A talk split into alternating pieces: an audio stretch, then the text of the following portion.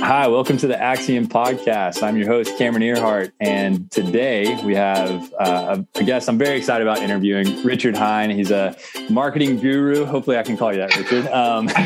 But I love talking marketing. And so I'm excited for this conversation. But before we jump into it and before I just start rattling off questions, Richard, tell us more about yourself, who you are, and what you do. Yeah, great. Thanks, Cameron. I really appreciate the opportunity to talk to you guys. So, My story really is a 25-year plus career in highly technical business-to-business environments, working for some very large companies and some very small companies. Mm-hmm. And my experience spans anywhere from product management to pricing to business development to customer experience to product development, branding, social media, all of that kind of stuff. So, you know, anything, all things marketing, I've pretty much touched throughout my career. Wow.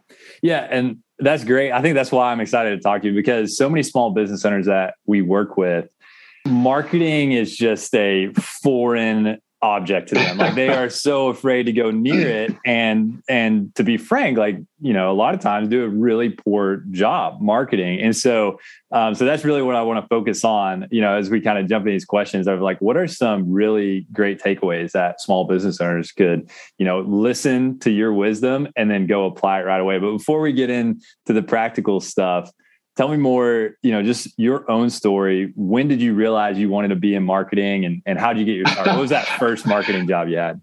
Oh, so my story is I graduated college with a bachelor's in chemistry, actually. Okay. And I started my first job out of college was with a company in La Crosse, Wisconsin, that made base material that went into printed circuit boards. And my job was to mix little things under a fume hood, new formulations, and then scale those things up and try to make a new product out of it. I realized after about a year, I'm like, I don't see myself doing this for the rest of my life. And you know, as fate would have it, the company I was working for was starting a product management team, and I was asked if I wanted to be a product specialist. You know, I'm 25 years old or 24 or whatever.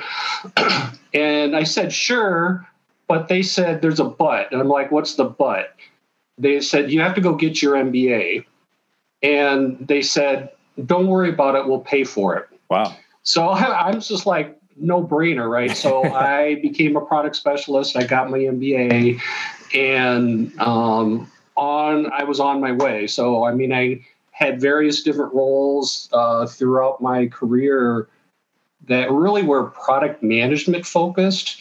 But in those days, kind of product management and technical marketing were all kind of wrapped up into one kind of role. And then over the course of my career, I've expanded into more broad-based leadership roles that encompass product management, pricing, branding, website, SEO, all of that kind of stuff. Wow. Okay. So that's interesting, because it wasn't like, you know, you're like, marketing is my calling. I have to do this. Kind of an opportunity that fell in your lap. And then as you pursued it, you just realized, like, this is for me. Like, I'm good at this. I need to do this. Well, I would say, and everybody has these career moments. Like there's two or three roles that you have in your career that give you aha moments. And I've actually had three of them. The first one is when I was still working in La Crosse, and the company was sold to Allied Signal, which is now Honeywell. Mm-hmm. I had the opportunity to be what was known as the customer-led commercialization leader. Big long word, big company kind of acronym, whatever. But basically what the role was to tear down and then rebuild and implement the entire new product development process. Wow. And I learned so much in that role, like not only about the process, but about how important it is to engage customers in the process, how important it is to lead a team that you don't have direct management oversight with. Sure. So kind of like facilitating meetings, all that kind of stuff. So that was a critical role in my career. And then several roles later, I was a global product director at a company where I was charged with defining and leading an entire global product development effort from start to finish. And so I got to practice a lot of what I learned in that previous role. And to this day, you can go on their website and the products I led and we actually launched, they're still selling.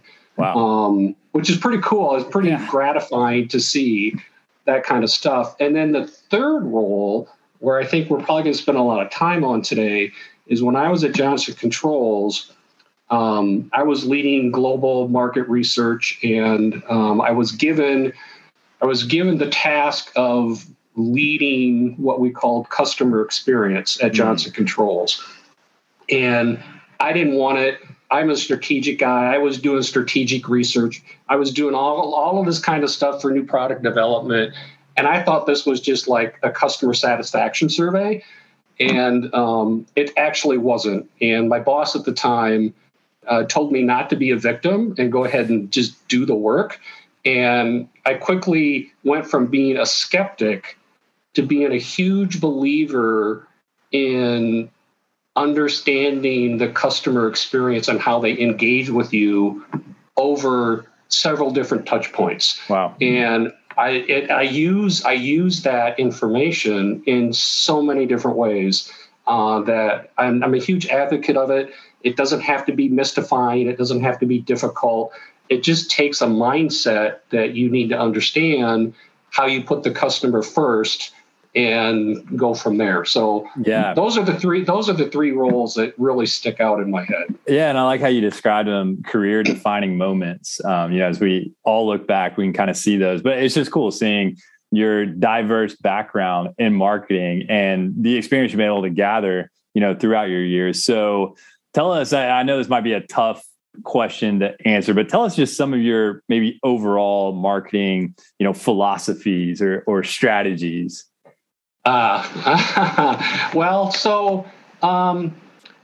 Especially, this isn't so much for large businesses, I would say, but especially for small businesses, there still seems to be the idea that sales and marketing are kind of the same. Yeah.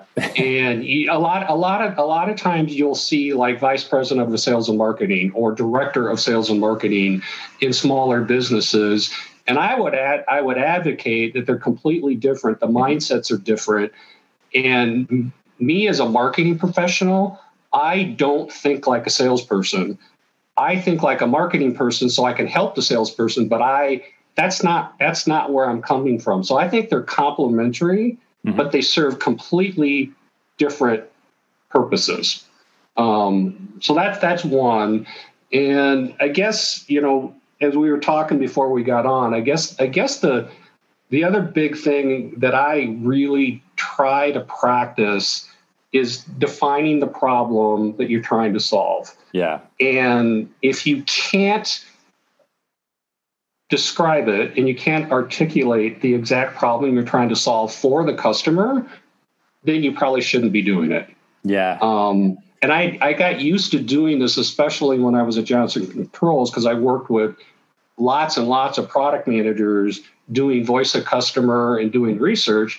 And I always asked them, what problem are you trying to solve? You would be surprised how many of them could not answer the question. Yeah. Actually, I don't think I'd be surprised because we see it all the time.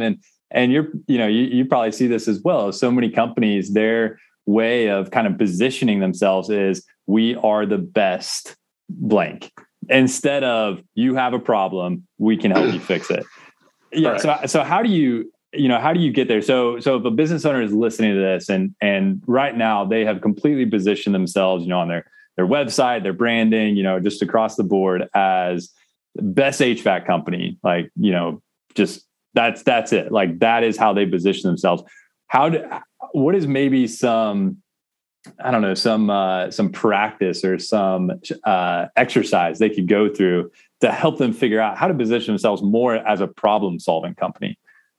Well, I think to do that, you have to do, if it were me, you'd have to do some fundamental work before you get to that point, right? So you would have to, in my mind, you would have to understand, I'm just going to go right to the concept of doing a journey map. You're going to have to understand the touch points the customers have with you from starting from when, how do they become aware of you, to all the way to the end is what happens after they buy something and they start using it and they don't like what they got. How are you going to, what's that touch point look like? So it's how do you become aware? How do you quote? How do you order? How do you deliver? How do you install? How do you provide support? You need to understand those touch points. You need to understand which ones they care about, because they won't care about all of them, but they will have some moments of truth that will make or break the experience. Mm. And if you understand those moments of truth, then you can start positioning yourself like, maybe I don't say I'm the best HVAC company, but maybe you say you're the most responsive, because that could be what customers actually care about. Or you say, I have the best, post-sale service or something like that. So try not to get so generic, I'm the best, but be more specific and identify those things that people actually care about. Okay. Yeah, no, I love that. And you brought up the, the customer journey map. So let's go ahead and jump into that, because I do want to spend majority of our time talking about this because it's super interesting. So tell us, before we get into the various stages, which you have 6, right? So yeah. And it depends, like every, it's all customized. It really, not a single industry is exactly the same. Not a single customer is exactly the same. There are some common themes. At a very high level, you will have a aware, compare, decide kind of step. Then you'll have kind of the ordering, the quoting, the ordering, the delivery step, and then you'll have what happens after. But it also depends on how you go to market. So how you go to market, if you sell direct, your journey map might be a little different. If you sell through independent reps, or you sell through distribution, or you sell through some set of dealer network, that all is going to be different than, it just depends. Okay. And so I've seen, you sent me over the visual, so it's easy for me to kind of imagine in my head, but somebody who's listening, who hasn't seen that visual, is like, journey map, like what is that? Can you maybe just higher level, 30,000 foot view? What is it? Yeah, sure. So a journey map really, first of all, you can Google journey mapping and you'll get all kinds of hits. It's not something new. It's not something like the latest, greatest. It's been around for a really long time. Mm-hmm. And people have been doing journey maps for a while. My biggest critique of what I see when you kind of talk about journey mapping is a lot of people tell you what it is, but they don't really tell you how to use it. Mm. So in general, what a journey map does is it starts at a very high level. It generally tries to document, from a customer point of view, the stages they go through when they engage with you. So I talked about, there's going to be an awareness phase, meaning somebody's going to do a Google search and find you on the web. Somebody's going to, maybe place a phone call or try to contact somebody in sales to get more information. So they're becoming aware, they're comparing you, and the vast majority of this work you will never know about. It's usually done online. It's usually not calling a person. And what they're doing is not anything different than we do in our personal lives. We almost always go to the web and we do most of our research before we actually pick up a phone and call somebody. So that's one phase.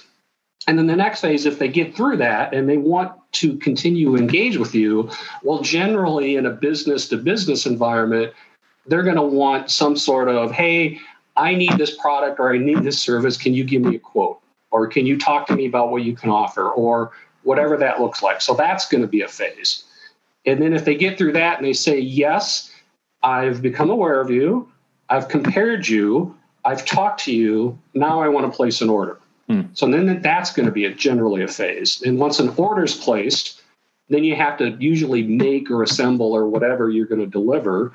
And that's a phase. And then it gets delivered and then all of the post-sale process. So in general, there's 5 to 6 steps. They're generally going to follow that at a high level.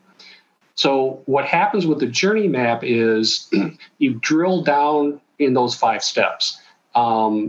Each one of those steps, you'll figure out what the goals of the customer are in that step. So, for example, if you are in the awareness phase, usually what people want to do is understand what you offer, what options you provide.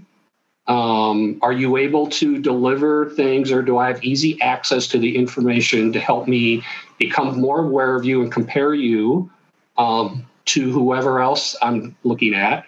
Do you have the information that I need, for example? So this is why websites are super important. Mm-hmm. Then they go down into another level where it's called the moments of truth. And there's usually 2 or 3 moments of truth in each phase. And I'll stick on the awareness phase. So when somebody's looking for things and they're on the website, are you presenting yourselves in a manner that they recognize, that they can get the information easily, they understand it, it's all curated for them? If that's a good experience, that's positive and you'll probably go to the next step. If that's just like an okay experience, you're not any better or worse than the competition and it's okay. If it's a bad experience, you're likely not going to capture that person as a customer. So things of that nature. Each one of these moments of truth, green is good, yellow is okay, red is not so bad, or not so good. Mm-hmm. And again, these moments of truth will make or break, potentially, the buy decision. They will also make or break whether that customer comes back and tries to re-engage you. Okay. Yep. Does that make sense? It does. Absolutely. And I want to come back to that last thing you said, because I want to talk about the re-engagement part. But before we get to that, so recently we've been having to call out a bunch of home service companies, come out to our house, check out various stuff and give us quotes. And so the way that I, let's say I needed a plumber to come out here, the way I do it, I go to Google, I type in plumbing near me. And it's, I'm looking at the top, list of companies on Google, and I'm looking at the reviews. That's immediately where my eyes go. With a company that has a couple hundred reviews and they're in that 4.7, 4.8, 4.9, I'm kind of check marking them. I'm opening up their website, another tab. I typically open up, let's say, top 2 to 3 websites, and I'm scanning their websites. Just like you said, I'm typically going to their services page, their About Us page. I'm looking at if they come across as credible to me, they have higher views, they ranked high, I'm giving them a call, and I'm usually getting a couple companies to come out, give me a quote. And that's really where the comparison goes down to: how was my interaction with that salesperson while they were here? And then how does their quote compare to others? So what percentage of the consumer population would you say kind of falls in line with what I just described as my process, or some variance of it? Well, I would say I'll answer that in a little bit different way. So, as you know, I'm more of a business to business guy. So what I would say is what you described as a consumer is influencing how businesses are being viewed as well. So it's like the consumerization of the business to business experience. So, when I do this kind of work, I'm aware of consumer behavior, how we all do it in our daily lives, and then thinking about in the business environment when I'm selling to another business, the process is the same, but the information that they're looking for is probably a little more detailed, a little more descriptive, a little more technical heavy. And so the reason I bring this up is the thought process is very similar, but the moments of truth and the information they're looking for is rather different. Yeah. That makes sense. Yeah, absolutely. Yeah. Okay. And so you have a, let's talk business to business. So you're selling, your services, you have a business walking through this customer journey. A minute ago, you talked about that re-engagement piece and how, how do we really increase our customer loyalty? How do we get, that business becoming a repeat customer or sticking with us for a very long time? Let's talk about that for a minute, because I know a lot goes into that, right? Yeah. So as everybody knows, it's easier to keep a customer than get a new one. Right. Yep. And so one of the main outcomes of doing a journey map and identifying these moments of truth. And I'm going to use a real life example. I'm not going to name the company name. But the journey map that I provided you as an example, Cameron, is a real journey map from real research. I'm going to give you an example. So when you look at this journey map, there are a couple moments of truth that are highlighted in red. And one of those moments of truth, when you're in the kind of quoting phase, is price. Price is highlighted as red. Now, normally you would say, oh my gosh, that's a bad thing. We're not as competitive on price as anybody else. But the fact of the matter is, yeah, you might be higher priced, but it's not the main driver of why somebody buys from this particular company. Mm. So that's an example. So the other example of doing the journey map and understanding the moment of truth, in this particular case, the biggest pain point for this company and the reason why they retain or should work on retaining more customers in this particular area is on the ordering part. So really good at entering an order really fast, but really bad at communicating the order status and when it's going to ship. And that was the biggest pain point. And that also was red. And so it also is the number one driver of loyalty. Hmm. So this is where, when I was with the business, this is where I said, this area you need to invest in, because if you put investment here and you improve this part of the experience, your customer loyalty score is going to go up dramatically, because they've told you this is a problem. They've told you this is, what may not keep us ordering again. And so that's how this is all kind of used to drive loyalty. So you don't have to fix everything. You just really need to work on the thing that drives loyalty the best. And it could be the idea that the thing that drives loyalty you're already really good at, but if you were even better, you would still increase your customer loyalty score. Okay, yeah, and this journey map helps us identify those areas where we get better. Correct. Okay. Yeah, that makes a lot of sense. Hi, this is Joey Brannon. I wanted to take a quick time out just to tell you a little bit more about Axiom and the work that we do. We work with closely held businesses on strategic growth. What that means is that we come alongside the business owners, we help them get clear about where their business is going, and then we engage their leadership team to build plans for growth and then execute those plans. If you're a business owner and you're trying to grow, or you're looking for future growth, or maybe you're just trying to manage the current growth that you have and you're looking for some help, you want somebody to come alongside you to give you the tools, to show you what accountability looks like, to build the skill set of your team so that you can step away from the business while it continues to grow, give us a call. You can find more information at axiomstrategic.com.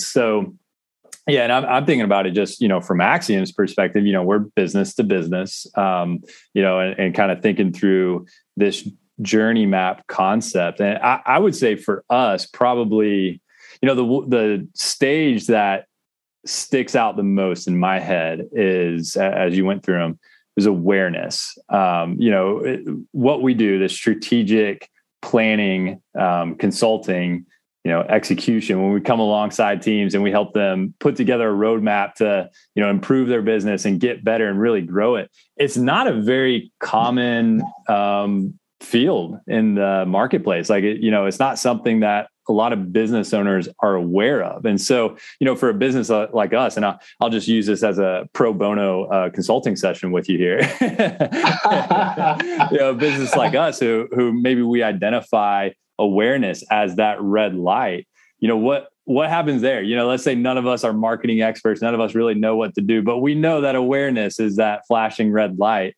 Yeah. What would be the next steps, would you say? Like, how can we really start to process that to get better? Well, so what I would, you know, I'm in my current role where I'm actually having this very exact same discussion is, so awareness, obviously 99% of the awareness is all done online now. It could be social media, whatever platform you think is important, LinkedIn, Instagram, Pinterest, Facebook, whatever. And then your website. And then, so awareness, you have to obviously spend some time understanding how Google works, how important SEO rankings are, behind the scenes, are you doing the proper things on tagging and all of that kind of stuff on your website. So when somebody types in certain phrases, you're at the top half of the page and they don't have to scroll down.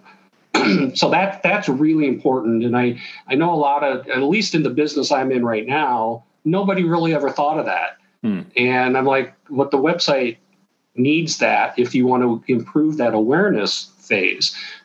This is also, social media plays a pretty big role here.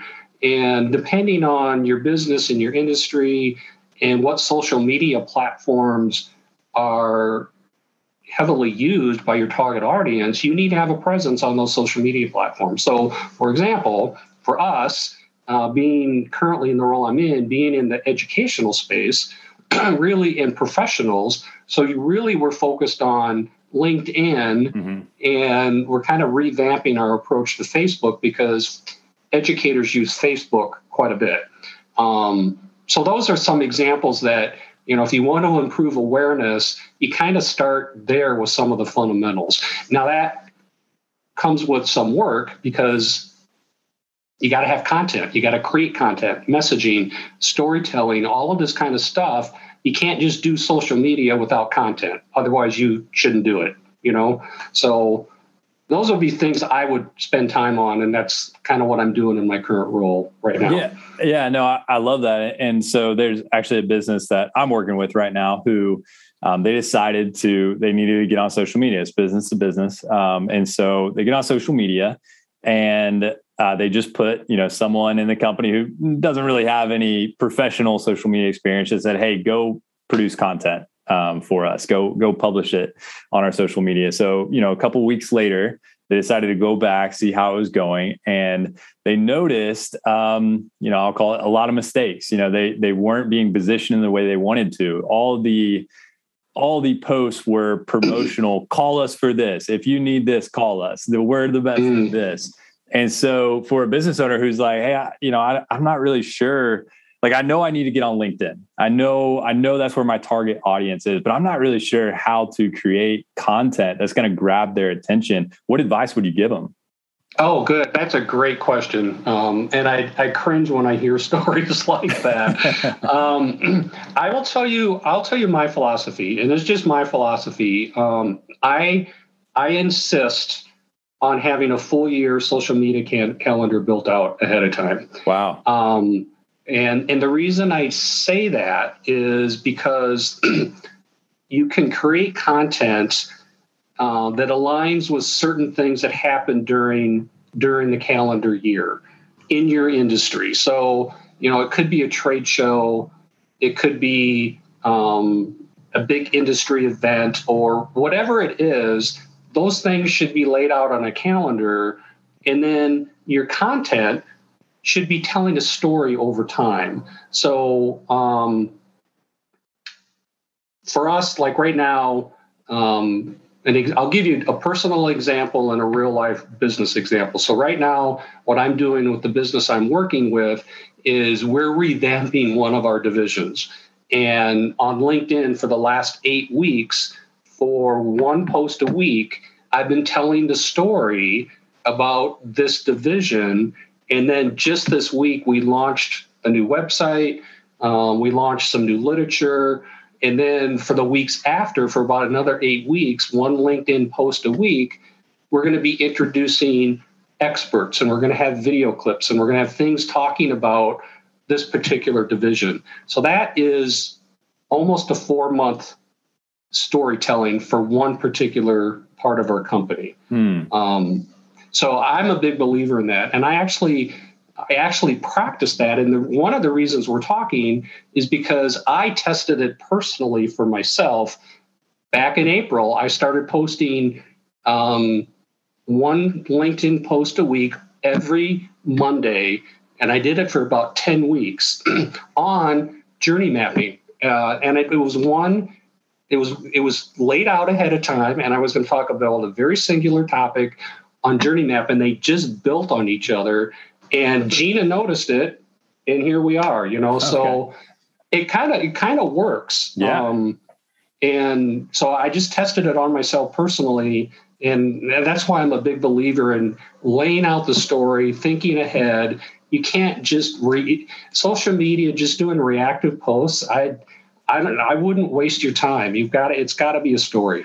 Yeah, no, and I 100% agree. And I'm glad you're saying that, because that's the advice that I gave this company that I'm working with. Because the way I look at it, and let me know if, let me know what you think about this sentiment. I feel like nobody's going to LinkedIn looking for a company to hire. I mean, for the most part, it's a lot of people going to LinkedIn just looking to consume information, just consume content. I would guess on LinkedIn, there's probably more consumers than content producers at this point.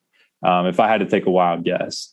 Yeah, I would agree with that. I think, each social media platform is different and your content goals should be different. So for us on LinkedIn, the goal is not to get an order.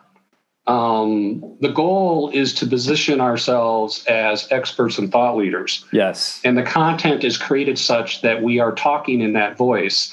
And then that content can be referenced and used in the selling process. But LinkedIn is not the place where I think we should be mining for orders. It's just more of a professional expertise, thought leadership, sharing ideas, that kind of thing. And it does create awareness. I mean, our following has increased about 30% in 4 months. Wow! Just based on what we're doing. And so, I mean, that's the whole point, is creating that awareness, that reach, positioning yourselves, creating your kind of brand experience through that particular social media platform. And so is the thing, and I'll just kind of, summarize it with a hypothetical scenario. A business owner, he's on LinkedIn for 15 minutes before he starts his day, and he's kind of scrolling, and he sees that someone liked your company's post, and he reads that post, and it's very educational. It's, he sees his content and he's like, wow, this is actually really interesting. This is good. I could use this.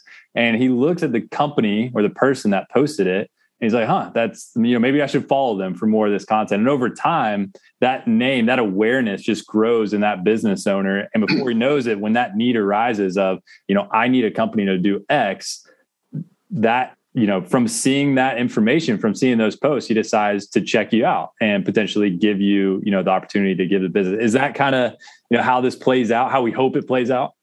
Yeah. And so, I mean, I've had CEOs send me LinkedIn posts that they've seen and said, "Hey, go check this out." I'm sure it's happened to, to some of the posts that we put on. But I think what people need to know is that social media marketing does not give you an instant response. It's an overtime thing, and the way you describe it is naturally how it occurs. And I think most people in the business-to-business, small business world might have the perception that I'm going to do a social media post and something's going to happen immediately. It does not work that way at all. Yeah. And I can attest to that. So I took it on as a challenge to post daily, Monday through Friday on LinkedIn for 30 days. And I think I'm, around 30 days or so. And this might be a testament to my content sucking and just being terrible, or, or it could be a testament to what you just said, but I think I'm around day 30 and I'm averaging about 3 to 4 likes per post. So, but I do think that, with this, I mean, it takes time, and we're so, we want that instant gratification. We want to post something and look on, 2 hours later and see, 50 likes and 20 comments. And when we don't get that, it can be discouraging as a business owner. And we might think like, oh, we just need to give up on this. It doesn't work. It's not working for anyone. But what you're saying is be patient, give it time. It does work. You just have to stick to the process. You do. And I'll, I might be speaking bad terms or whatever, but I actually don't follow likes. I don't care how many people like it. What I do follow is how many people viewed it. And then being able to see if there's a link to the website, I do view, okay, how many views of the website came through LinkedIn. That I do follow. I also follow, are we increasing the people following the company over time, and then how many people are resharing what we're posting. Those are the things I care about. Yeah. So people like it. Okay. So they might've found it interesting, but for me, I'm just trying to grow awareness through how many people are following, how many people are sharing, how many people are clicking through and looking at the content on the website. Really trying to drive as many people to the website as possible. Yeah, no, that's great. And I agree 100%, like I said, averaging 2 to 3 likes per post, but something has been happening that I find really funny is as I've been, just kind of meeting with my network, going to get lunch, coffee, stuff like that. I've had a handful of people, probably 4 to 5 people say, hey, I've really been enjoying your LinkedIn posts. Like, hey, I've been getting a lot from, the posts that you were doing earlier this week. And my first thought is, why weren't you liking it or sharing it? But, but no, it kind of encouraged me of like, okay, this is reaching people. People are seeing this. They're on LinkedIn. They're consuming content. And this is building our awareness.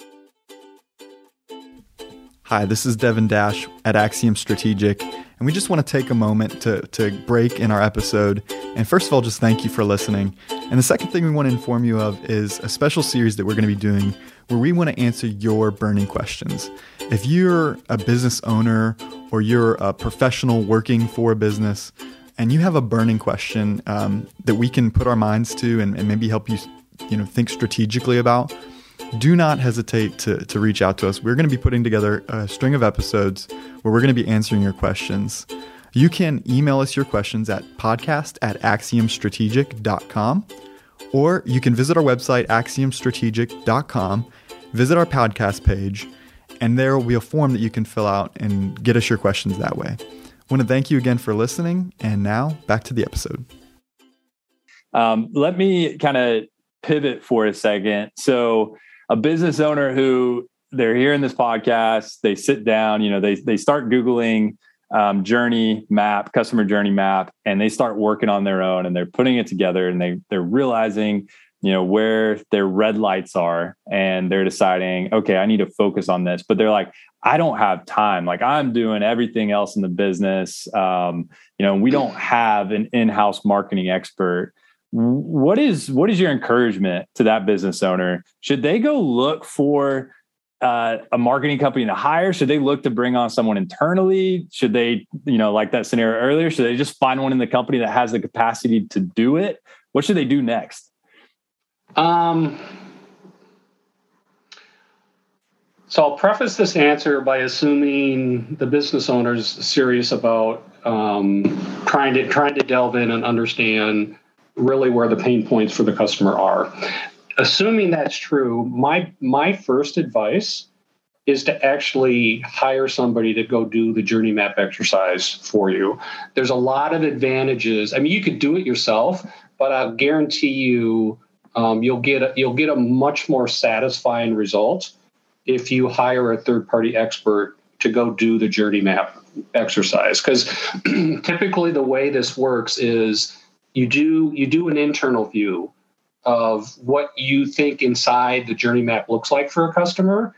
And then the consultant or the firm that gets hired will take that experience and they will go interview 10, 15, 20 customers and have them tell them what the customers feel like the journey map is. And then those two views will be reconciled and you'll end up with the product that I shared with you on the journey map. That would be my first advice. Okay. If you're really serious, hire a third party, get an independent view. This might sound crazy. Some people might think this is expensive, but this is really not expensive to go do. It's about $20,000 to $25,000 to do a fully researched journey map. It takes about 3 months to do it from start to finish. Best investment, especially if you're serious about using it. Most journey maps don't change all that often. A lot of business to business industries are relatively slow to change and don't have like huge disruptions like some other businesses do. So I think it's well worth the investment, and it's really not that much. Okay. Yeah. And then, coming out of that is you have this, new journey map that you can is going to identify where your biggest gaps are, where you really need to focus. And then from there, you can kind of strategize of, okay, how are we going to actually improve these areas? Right. So the real life example I was talking to before, I talked about the ordering process. So the company actually made the decision to completely change out its ERP system that was homegrown and didn't have the capability or functions to allow a much better way of doing online order tracking and being able to understand where it is in the manufacturing process. They made the investment to change out the ERP system, in part, not 100%, but in part to solve that major pain point in the journey map. Wow. Okay. Yeah. That makes a lot of sense. So I'm thinking as a business, consumer now. So, a B2B, but, as a purchaser, I should say. So, recently we've been checking out some various software for our company. And so I was looking at another consulting agency up north, and they publicized on their website what software they were using. And so this consulting agency up north already has a ton of credibility in my eyes. So like, wow, they're using this software. This software must be pretty good. So I reach out to this software. Well, first I check out their website. It looks great. Looks like it's everything we need. I reach out to this software. I schedule a demo with them because I want to see how it works. I go to get on the demo, the Zoom call, and it was scheduled for 10 a.m. 10:10 rolls around, and they're not on the call. I've been sitting there for 10 minutes. And so I go ahead and I just leave the call. I'm like, all right, something must have come up. So I just leave the call. I get back to my day and everything. And about 10 minutes later, I get an email from them saying, hey, Cameron, are you going to join our scheduled Zoom call for 10 a.m.? And so I was, right away, I'm like, what the heck? Like maybe they didn't see I was on there. So I responded like, hey, I waited for 10 minutes. Nobody joined. I figured it was rescheduled, canceled or whatever. And I get a response from, this might be just me venting right now, but I get a response from the guy. And he said, I'm sorry, we missed each other.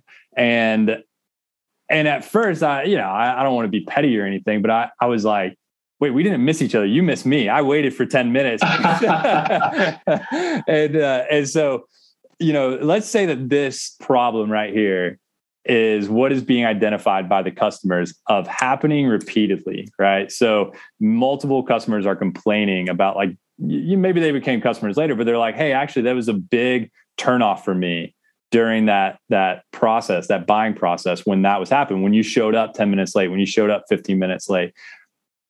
Are you saying during the journey mapping kind of, as a company puts this together, this is something that they might be able to identify? Yep. Okay. Yep. Yeah. And that's a really good example. And it's amazing to me how, I guess, casual and cavalier some businesses are on treating potential new customers like you got treated. If that was my company, I would personally be really upset. Like, especially when you're engaging with a new company and you're looking at a potential new customer, why would you do that? And that is the journey right now. Just listening to your words, it was very off-putting to you. And if they do that even before you're a customer, what happens when you're a customer and you've got a problem, right? Mm. So that whole people need to think that is the whole experience. And that would be somewhat of a moment of truth where you're like, red flag, maybe not going to go forward. Yeah, absolutely. Yeah, no. And I love that you bring that up, because I think sometimes as the business, so as a software in this scenario, they're almost, since they're inside the frame, like they're almost blinded to it. Like they don't realize the impact it might be having on that, that business that's considering they're purchasing their product or service. And so, right. So it sounds like this journey map is a way to kind of stepping outside the frame and giving an outside perspective of the entire process that you might not even see since you're in the process. Yeah, most people, the reason the journey map exercise is both, you do it internally first and then you do it externally second. Most people internally will have a completely different view of the journey map and what they think is important than what customers actually say. Wow. Happens every single time. I'm not saying 100%, but I would say more than 50 to 60% of what you think internally is not how customers think. And it's not how or what they think is important. Hmm. And that's why this is such a valuable exercise. And throughout my career, the overarching thing is bring the customer voice inside. Hmm. Don't assume that you know everything, because you actually don't know everything. I hate it when people say, well, I know what the customer wants. I'm like, no, you actually don't. Unless it's just a huge pet peeve of mine is when people think they know what's better for the customer, especially when you've not actually talked to the customer. Yes, bring the voice of the customer inside. The journey map is bringing the voice of the customer inside. They're telling you, here's my experience with you. This is what I like. This is what I don't like, and this is what's going to keep me coming back, or it's going to drive me away and I'm never going to buy from you again. Mm, that's good. Yeah, that's good. So we got a few minutes here. Before we kind of wrap it up, I do want to go back and touch on one more topic that you said at the beginning of the podcast, because I think it's so important. And you said that sales and marketing are not the same thing, but they're complementary. So, right. Which I agree 100%. I also come from an industry, software as a service, where sales and marketing butted heads all the time. There is a constant rub for some reason. Like I don't exactly know why, but there is a constant rub between the two. I think it was, the sales was saying, hey, get me better leads. These leads are terrible. These prospects are terrible. And marketing was saying, you just need to get better at closing. Like just do better at sales. And so when marketing and sales, are truly working hand in hand the way they're supposed to, when they complement each other, like that's when you see a business thriving. That's when you see a business truly growing. So I'm sure, you have a lot come to mind as I'm kind of bringing up this. Can't even call it a question at this point, but what are your thoughts on this whole idea? I've worked in scenarios where sales and marketing have butted heads. Sales and product management have butted heads. I think I'm okay with that. I think it's a natural conflict. But I've gotten to the point in my career where my philosophy is as follows. I'm a marketing guy. I'm a marketing expert. I don't need to be the face of the company. I don't want marketing to be out front and center. That's really sales. That's what sales should be doing. They should be the face of the company. They should be out engaging with customers. My job as a marketing professional is to make sure they look like heroes, meaning they've got the right materials. meaning they've got the right story, meaning that the brand is all positioned and well-aligned, meaning the website is functional and gives all of the right information for the target audience, meaning, you know, we're leveraging the CRM system and I'm doing marketing programs, very specific targeted marketing programs to help their sales efforts. That's to me, that's what marketing does. It's not just a brochure. It's not just a website, but it's storytelling, it's content creation, it's product launch, it's pricing, it's all of this kind of stuff. And the whole goal is to make it easier for the sales team to go sell. Yes. And I agree 100%. And I don't know, in my view, is marketing and sales should always be learning from each other because, right, there's clearly two different job roles. And so I'll just speak from a sales standpoint. I think it is so essential for sales to always be learning from marketing because, for example, you know, the salesperson might have in their mind this idea of that they do fully understand the customer. And so they go into the situation, you know, where they get to pitch, you know, which I hate that word, but they go to pitch their services. And the whole time they're talking about how they are, you know, just the right fit for this customer. But you're saying, like, from a marketing perspective, you might have more of the idea of, hey, actually, you need to first understand what that prospect's problem is, what their issue is, their pain is, and then position yourself from that standpoint. Correct. Yep.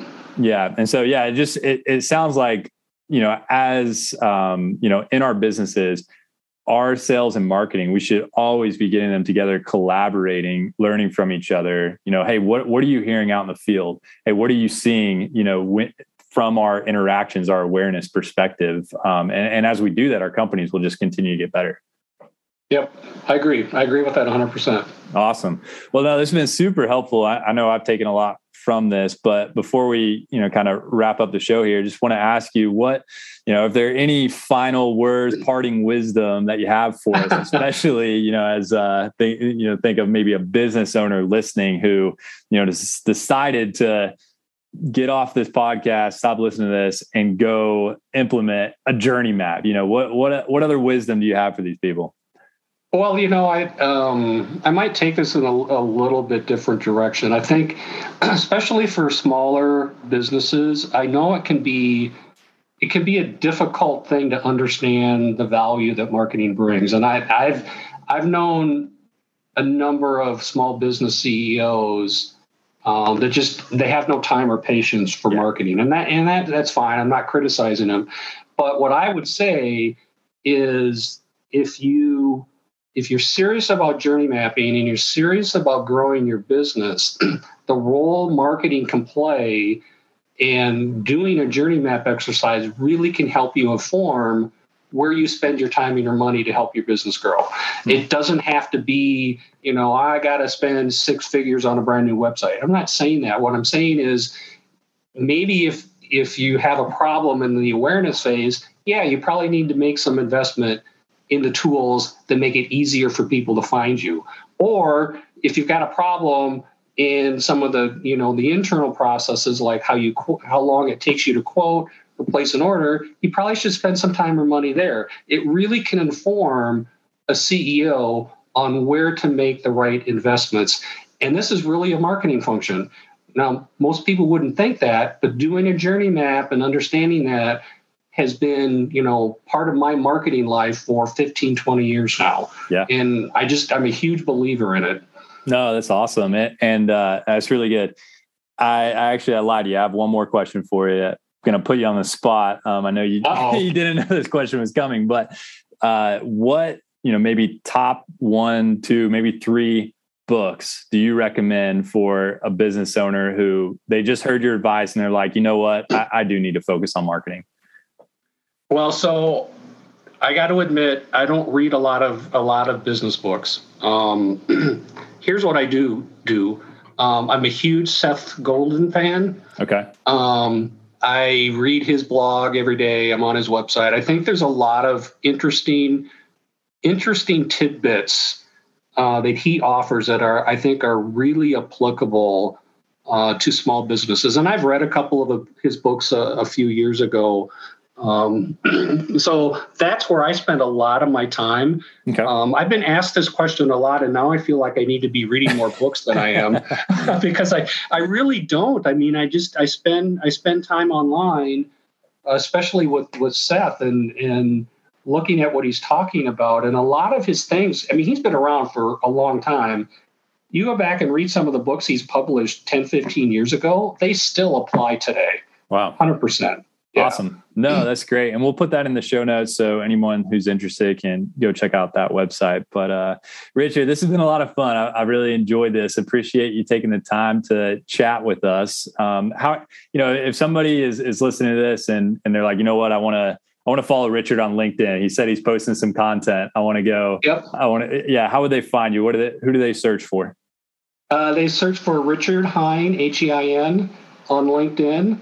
There might be more than one of us. I'm not really sure. But the company I currently work for is Palmer Hamilton, LLC. So that's how you can find me. Awesome. All right. Well, thank you. We'll go ahead and wrap it up. Appreciate everyone taking time to listen and make sure and join us next week. Thanks.